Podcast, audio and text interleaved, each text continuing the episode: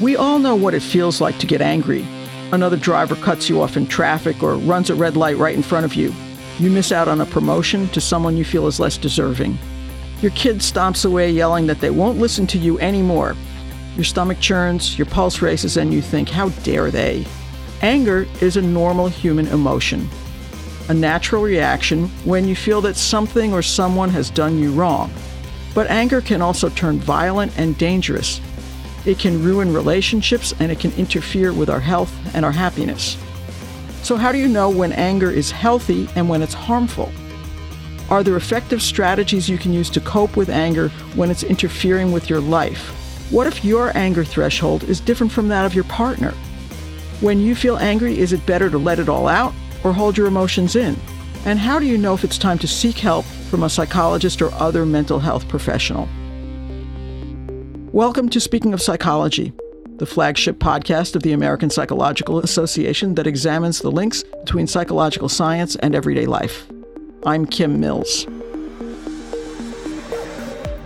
We have two guests today First is Dr. Howard Kassinove, a professor emeritus of psychology at Hofstra University, where he was the founder and director of the Institute for the Study and Treatment of Anger and Aggression.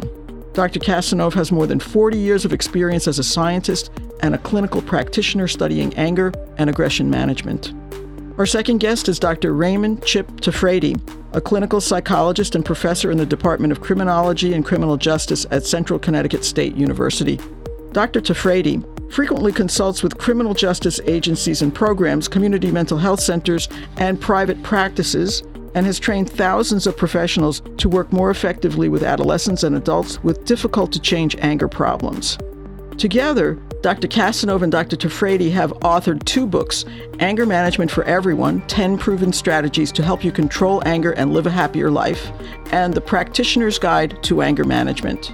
Thank you both for joining me today. Our pleasure. Great to be here. Let's start with what we mean by anger. People often think that anger and aggression are synonymous, but they're not the same thing. So, what is anger? How is it different from aggression? And Dr. Kassinove, let's start with you on that one. You know, anger is a complex reaction to perceived threat. We can feel threatened when um, our children are hurt by other kids. We can feel threatened in the workplace. We can feel threatened by neighbors. There are all kinds of threats that uh, exist in our lives. And anger emerges when we perceive that threat. And when I say it's uh, complex, what I mean is that when we become angry, we often um, have uh, thoughts that go through our mind, like uh, the boss has given the raise to another worker. He shouldn't have done that. This is a terrible, awful thing. So we have these thoughts that go through our mind. We also have a lot of behaviors. And by that, I mean we will yell and scream and flail our hands around. Uh, we may uh, engage in some kind of vengeance uh, against the other person.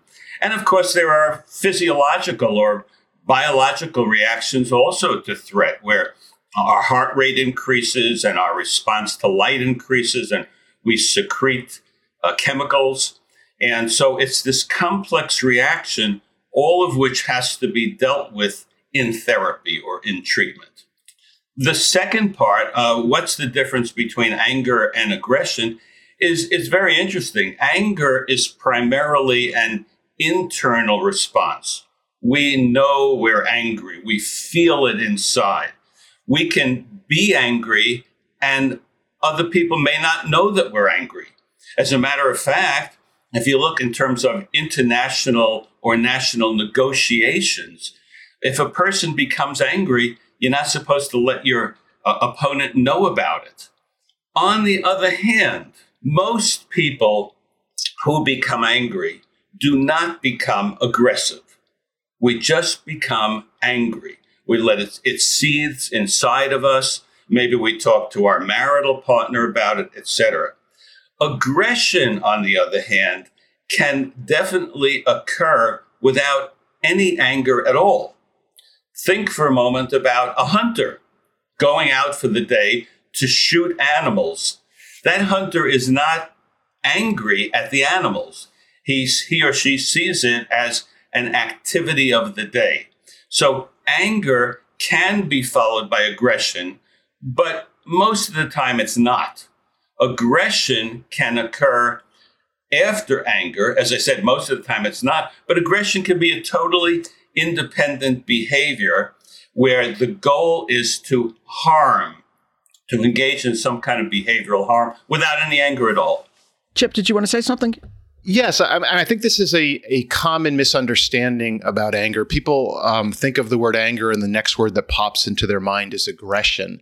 And in a lot of anger training workshops, um, we sometimes do this exercise. We ask all the participants, and they're usually practitioners of different types. We ask them, How many of you have experienced anger in the past week?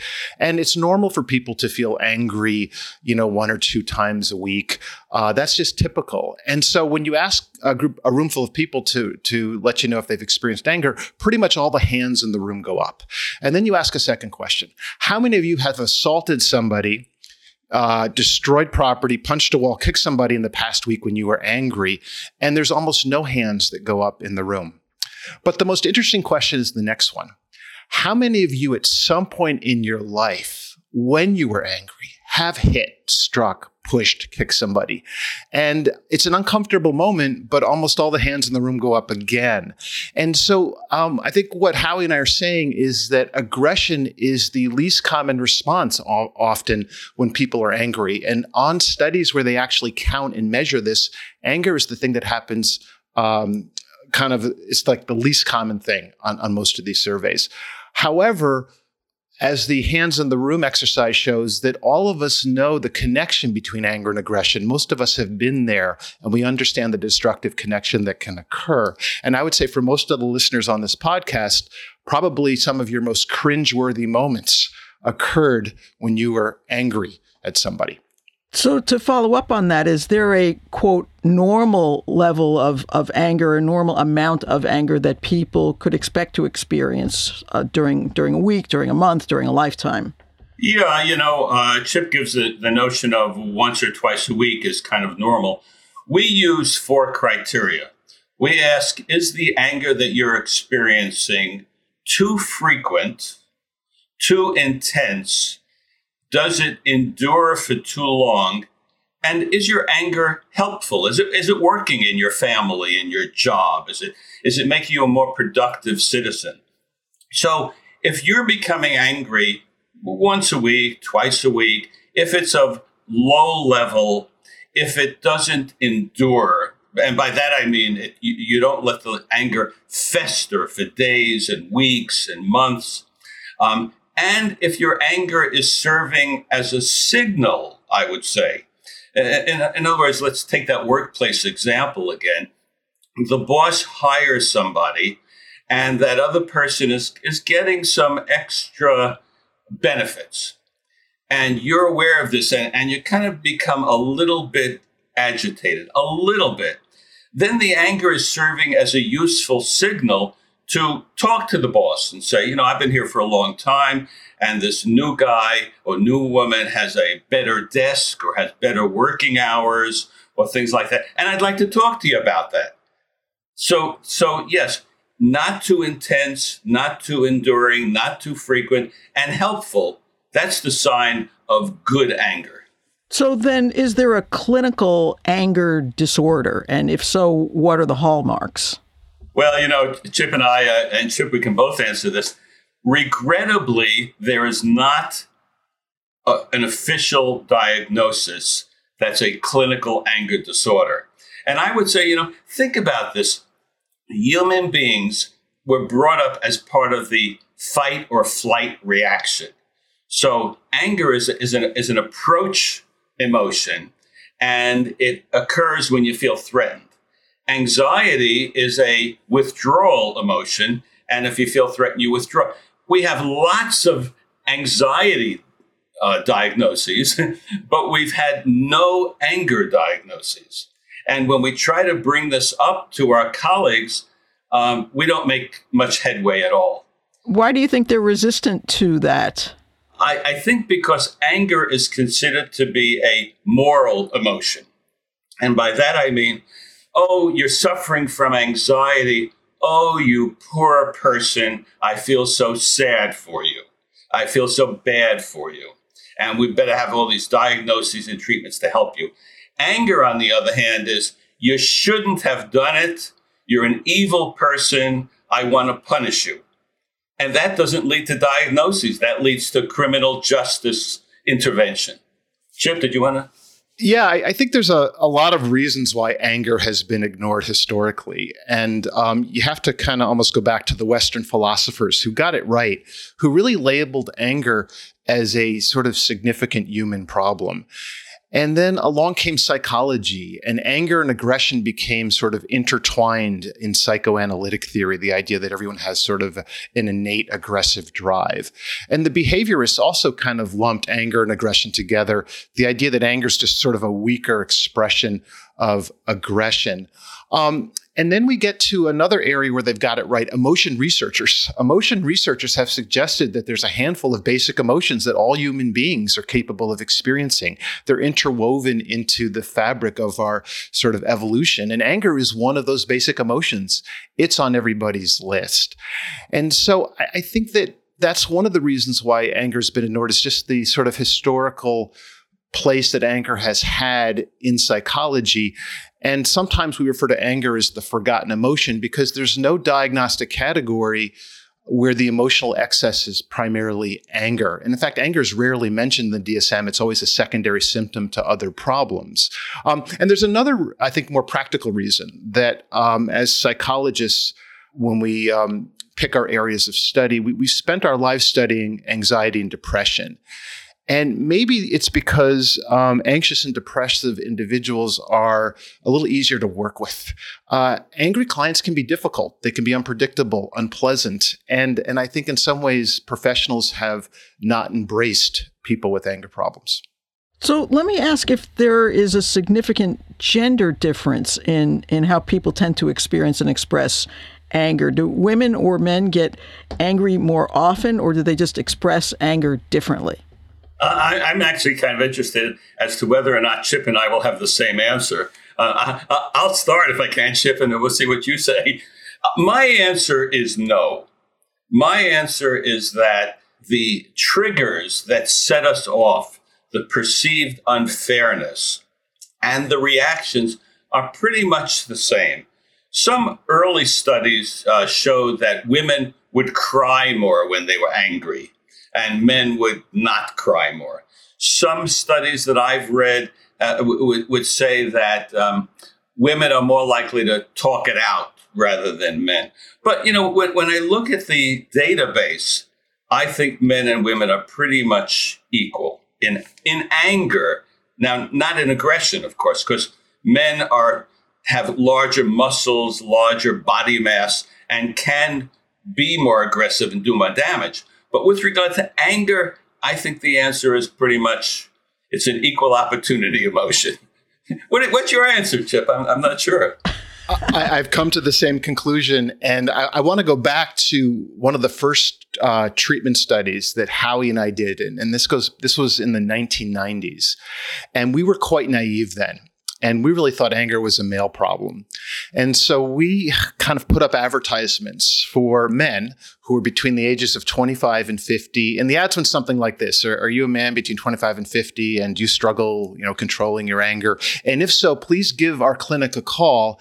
We'd like to talk with you and offer you a free treatment for your anger. Right. And, and so we would get calls and uh, back then we had an answering machine, right? So we'd go to the, the clinic and play the calls from the answering machine. And I'll never forget that we got a couple calls that sounded like this. You know, I, I saw your ad and um, I have an anger problem and I'd like free treatment, but I'm a woman and you people are sexist. And um, after getting a handful of calls like that, we started to wonder maybe these women are right, you know. And and so um, I very much agree with the idea that in all sorts of different clinical settings, you'll see anger as a problem for both men and women. And it's definitely a mistake to assume that women don't suffer from anger problems. Well, let's talk for a minute about adaptive and maladaptive anger. The question is Is anger always bad for you? Well, the answer to that is no. There is both adaptive and maladaptive anger. I'd go back to the point of anger, when it's adaptive, is a signal it's not of extreme intensity or duration, but it's a signal that something is going wrong. When you feel angry inside, you want to say, What's going on in my life? Uh, what's going on with my child? Is it important to express the anger at, at this point? Uh, it, take the example for a moment of you're a parent with a young child. Uh, let's say the child is three or four years old. The child can walk, and it's an inner city child, and the child runs into the street and barely misses being hit by a bus. Is that a time to say, Oh, honey, please don't do that? Be careful? Or is that a time to kind of be a little uh, aroused and agitated and say to the child, never do that again?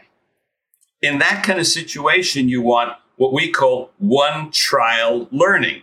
You can't expect to take 10 or 15 trials of the child running into the street before you try to control his or her behavior, right? So, in that sense, the anger for the parent is a signal to take an effective action. Uh, let's talk for a minute about people who are in relationships where the level of anger and anger tolerance is really different. So, say one partner grew up in a household with a great deal of anger expression, while the other came from a background where anger wasn't acceptable, just wasn't expressed or rarely expressed. Can such a couple reach some kind of a detente that works for both of them? And if so, how? Well, it's kind of interesting because I think in all relationships, there has to be some kind of detente uh, uh, about lots of things, not only anger, but about how you spend your money and uh, what kind of religion do you want to bring your child up in, and or or how often do you want to go on vacation. And no man and woman, let's say, or, or no, no two partners who get together are going to be the same on any of these levels, including anger. So for me, and, and again, I'm, I'm interested in Chip's reaction. For me, the most important part of making your relationship work is what we call assertiveness training. And by that, I mean not the common definition, but assertiveness really means the proper and appropriate expression of emotion and desire for change. So those couples that you mentioned, the, the both partners, have to say things like, uh, take an example, when you spend so much of your money on clothing, and I observe that, I feel kind of annoyed. Not angry, bitter, hostile, rageful, but I feel annoyed. And I'd like to talk to you about that because my sense is I'd like to spend more of our money on vacations and you seem to want to spend more of it on clothing. Let's talk about this and get it onto the table. So, open discussion, starting off with the feeling. I feel annoyed. I feel mildly angry. I feel somewhat agitated. Let's talk about it. That's the way to get through this. Right, but not accusatory. Not accusatory, right. As a matter of fact, you, I'm happy you say that, Kim, because accusatory verbalizations are unfortunately a major part of anger. Think of it in, in terms of uh, child rearing. You know, you make me so angry. You know, saying to your daughter or son, you cause so much problems, so many problems for me. So yeah, you don't, you don't want any of that blame. You know, it's, a, it's an interesting question, Kim. I'm kind of smirking here on the side because I don't recall ever seeing a study that looked at different kinds of couples and their anger patterns and, and looking at potential compatibility. And, and so there's a lot of unanswered questions in the anger arena. I would just say that we tend to grow through relationships and having close relationships with others helps us question our own patterns. But the example you brought up raises all sorts of questions. So at the extreme ends, you have people that are kind of avoidant and anything that's uncomfortable, they won't discuss or talk about. And on the other extreme, you have p- uh, people that engage in intimidating and threatening behaviors that shut others down. And so I'd have to imagine that if you have a, a couple where, where partners are on the extreme ends of both of those um, on different ends of the extremes on both of those dimensions that it's probably not going to go very well. Well, let's talk about the idea of catharsis. So that w- some people feel that when you're angry or even just stressed, that the best thing to do is scream and yell and let it out. In the past few years, we've seen rage rooms, for example, where people pay money to go into a room and scream and smash things. Dr. Tafrate, let me ask you, what do you think of this idea? Do rage rooms and primal screams help people deal effectively with anger and frustration, or, or is this counterproductive? In terms of people who struggle with anger difficulties, it's counterproductive, and um, and this this kind of worries me because the um, the treatment landscape right now seems um, a little bit like uh, the Wild West. And, and what I mean by that is you have all sorts of different practitioners. Uh, you have folks that are licensed and credentialed. Uh, you have um, what I would describe as life coaches who uh, offer their opinions, and then you then you have uh, other people that are kind of advice givers and let's call them influencers. And there's so there's lots of mythology and misinformation out there. And catharsis is one of those. And I saw this on my, local news channel the other day. They were talking about primal scream, and and I was I was really kind of shocked. Um, but this is a problematic um, intervention, and and so you can think of anyone who suffers from emotional excess. So let's say depression or anxiety. You would never turn to someone who's suffering from depression and say, Hey, you know, if you don't have the energy to go to work today and you're not feeling confident, just go back to bed, right? You wouldn't take someone who's anxious and say, you know, when you're at the cocktail party and you feel a little bit activated, uh, just walk out of the room and leave the party and avoid it. Um, and so that's kind of what catharsis is. We're telling people when you're angry, go with the action tendency that's built into the emotion. And really, the trick is to sort of do the opposite of that, is to uh, fight against uh, the action tendency and to kind of ask yourself the question, you know, where, where's my anger taking me in this moment? And can you uh, try some different behaviors. And, and so when people are anxious, we ask them not to avoid. When people are depressed, we ask them to push themselves against that feeling of, um, you know, pulling back from their lives. And when people are angry, we ask them to not give in to the urge to yell and scream and vent and punch and hit things. And so there's been a number of studies on this. There's been studies in the um, 70s, 80s, 90s, and a couple in the 2000s. Almost no one in the academic arena is studying this anymore because we know the answer. This is actually an intervention that makes people worse because what you're practicing is connecting the internal emotion with, of anger with um, problematic verbal behaviors or aggressive behaviors. It's interesting because the section of APA's website that offers information for controlling anger before it controls you is consistently one of the most accessed areas of the entire site. And what that says to me is that people are having anger problems and they're, they don't know where to go to get the help. Do you think, as a society, that we're giving people the information and the tools that they need to understand and, and control their anger? Well, of course, I could put in a plug for the American Psychological Association uh, because podcasts like this and some of the other informational resources that you have really does help the public. We, we do try to get scientific information out to the public. And this notion of catharsis is like one of the most important areas because it's shocking to me that after all of these years, the question still comes up. And as Chip said, we know the answer. If you practice being angry, you will become more effective at being angry. There's no such thing as letting it out. And, and by the way, I would just use that term. It, it's not like you have two quarts of anger inside of you and you're going to let it out. Like like the historic notion of bloodletting will will let it out you know?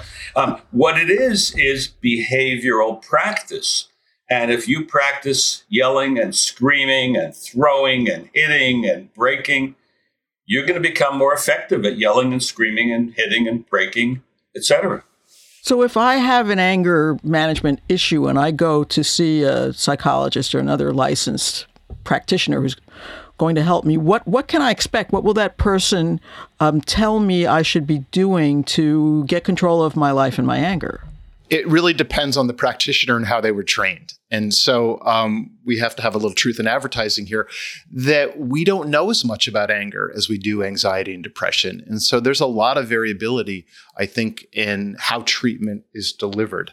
I think both of us can speak to what some of the best practices might look like. And um, one of the first steps is to understand what anger looks like in the context of the person's life. And so not everyone's anger patterns are the same. People cause damage to different parts of their lives, their relationships, uh, their work lives. Uh, some people have trouble with impulsiveness and aggression. And so it's not a cookie cutter approach. And so we like to start off by um, analyzing our clients' individual episodes of anger and understand the components that make up those those um, anger episodes. And once we understand that, it becomes a little bit more obvious to the client and to us what areas we might look at in terms of intervention.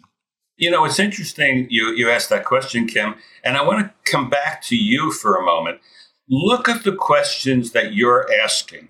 They are mostly what I'm going to call social interpersonal.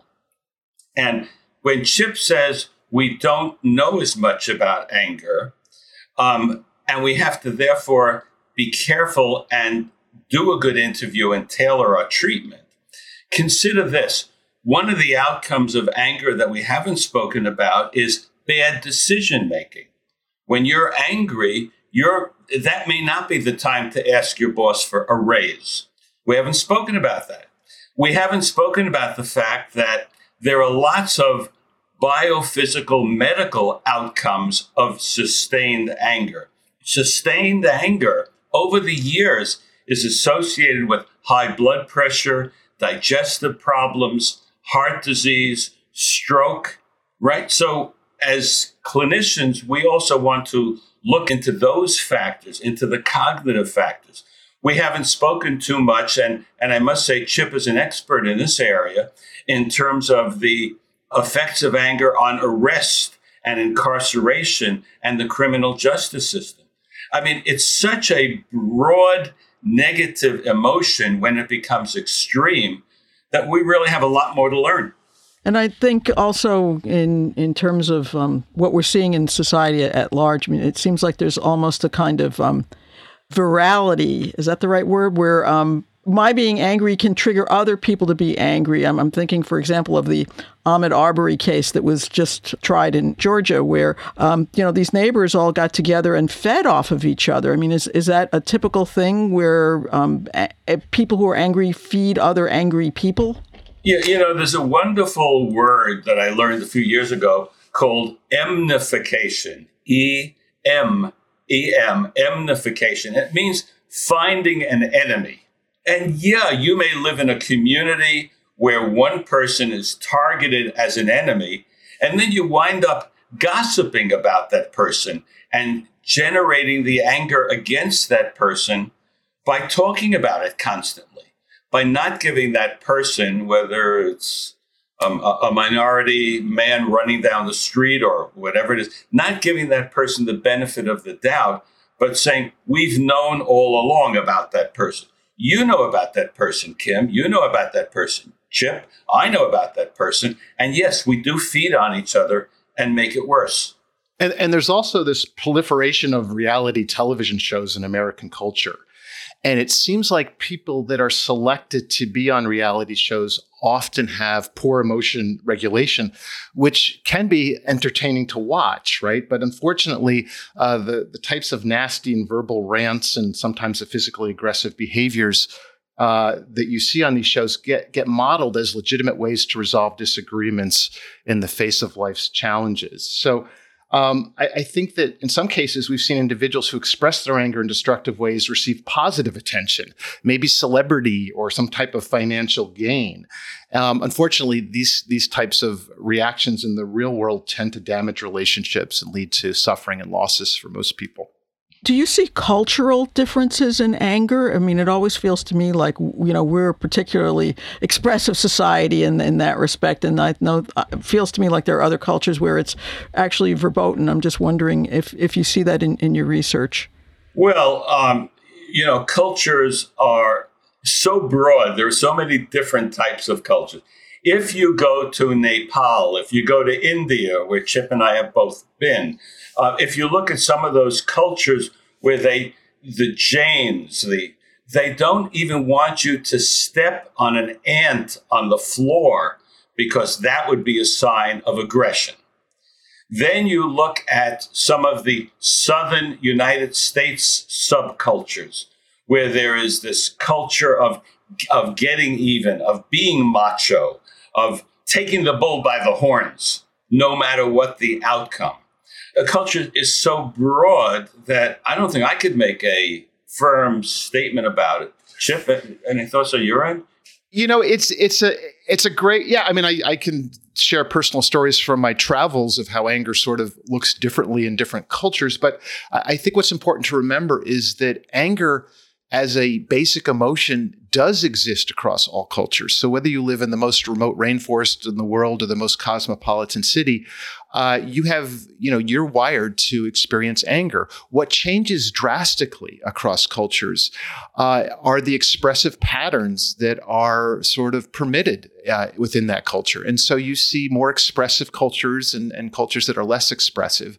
Uh, I found in my travels that when you go to countries where expressing anger is is not considered appropriate, um, people are still angry and you sit down and have lunch with them and you know they're kind of gossiping negatively and and, and sort of uh, you know kind of undermining uh, some of their uh, enemies and colleagues. They're not they're not looking angry but they're they're doing it in different ways. And so I think anger is always there. It's just what what are the rules of the culture uh, that permit anger or, or, or sort of dampen certain expressive patterns down? Yeah I, I would say Chip not only the rules of the culture but maybe the rules of the individual and, and by that, I mean, I, have been to Russia quite a few times, as has Chip. And uh, I think back in the late 1990s, I did a large scale study of anger and what we call our anger model, meaning look at the various components of anger. And basically, I found no differences.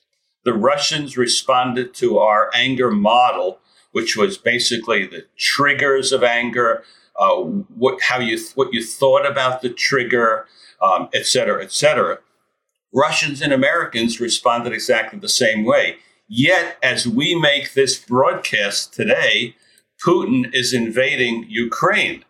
So, and he's acting, I believe, as a dictator, meaning as a as a single single-minded person. So when we talk about anger and aggression, I think there may be uh, broad cultural differences, but there are also an awful lot of individual differences. So, um, one of the things that we like to do when we're talking about um, these kinds of issues uh, for our listeners is to try to give them some effective strategies if, if they're struggling with, with the question at hand. And I'm wondering, I know you've both written a book about this. What are um, the highlights of what you found around the most effective strategies that people can use to manage their own anger? People who don't necessarily need to go uh, for a clinical intervention but are trying to work through things themselves yeah, we may have different uh, re- answers on this one. I, I, I, think for me, one of it, one of them is to ask yourself, is this issue all that important? If my child was not selected for the school play, if the other worker at work did get a better desk, if any of those things occurred, is this really such a big deal? Is it such an awful and terrible and horrible thing? Uh, we, we have lots of examples uh, we could give where the child who's not selected for the school play, who's treated unfairly, goes on to be a great actor, right? Because it, it's motivating. So we don't really know the answer to what various life events will have on our future. And if there's a simple thing I would say is think about whether it's worthwhile making a mountain out of a molehill in the issue that's affecting you right now.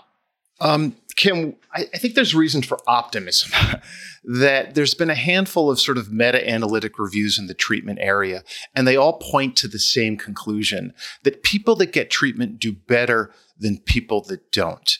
There is a little less clarity around what is what are the best interventions for anger. We we don't have as much research to sort of point to is there a treatment of choice? And so that question gets asked a lot. What should I be doing to manage my anger? Um, the bad news is we don't have a treatment of choice.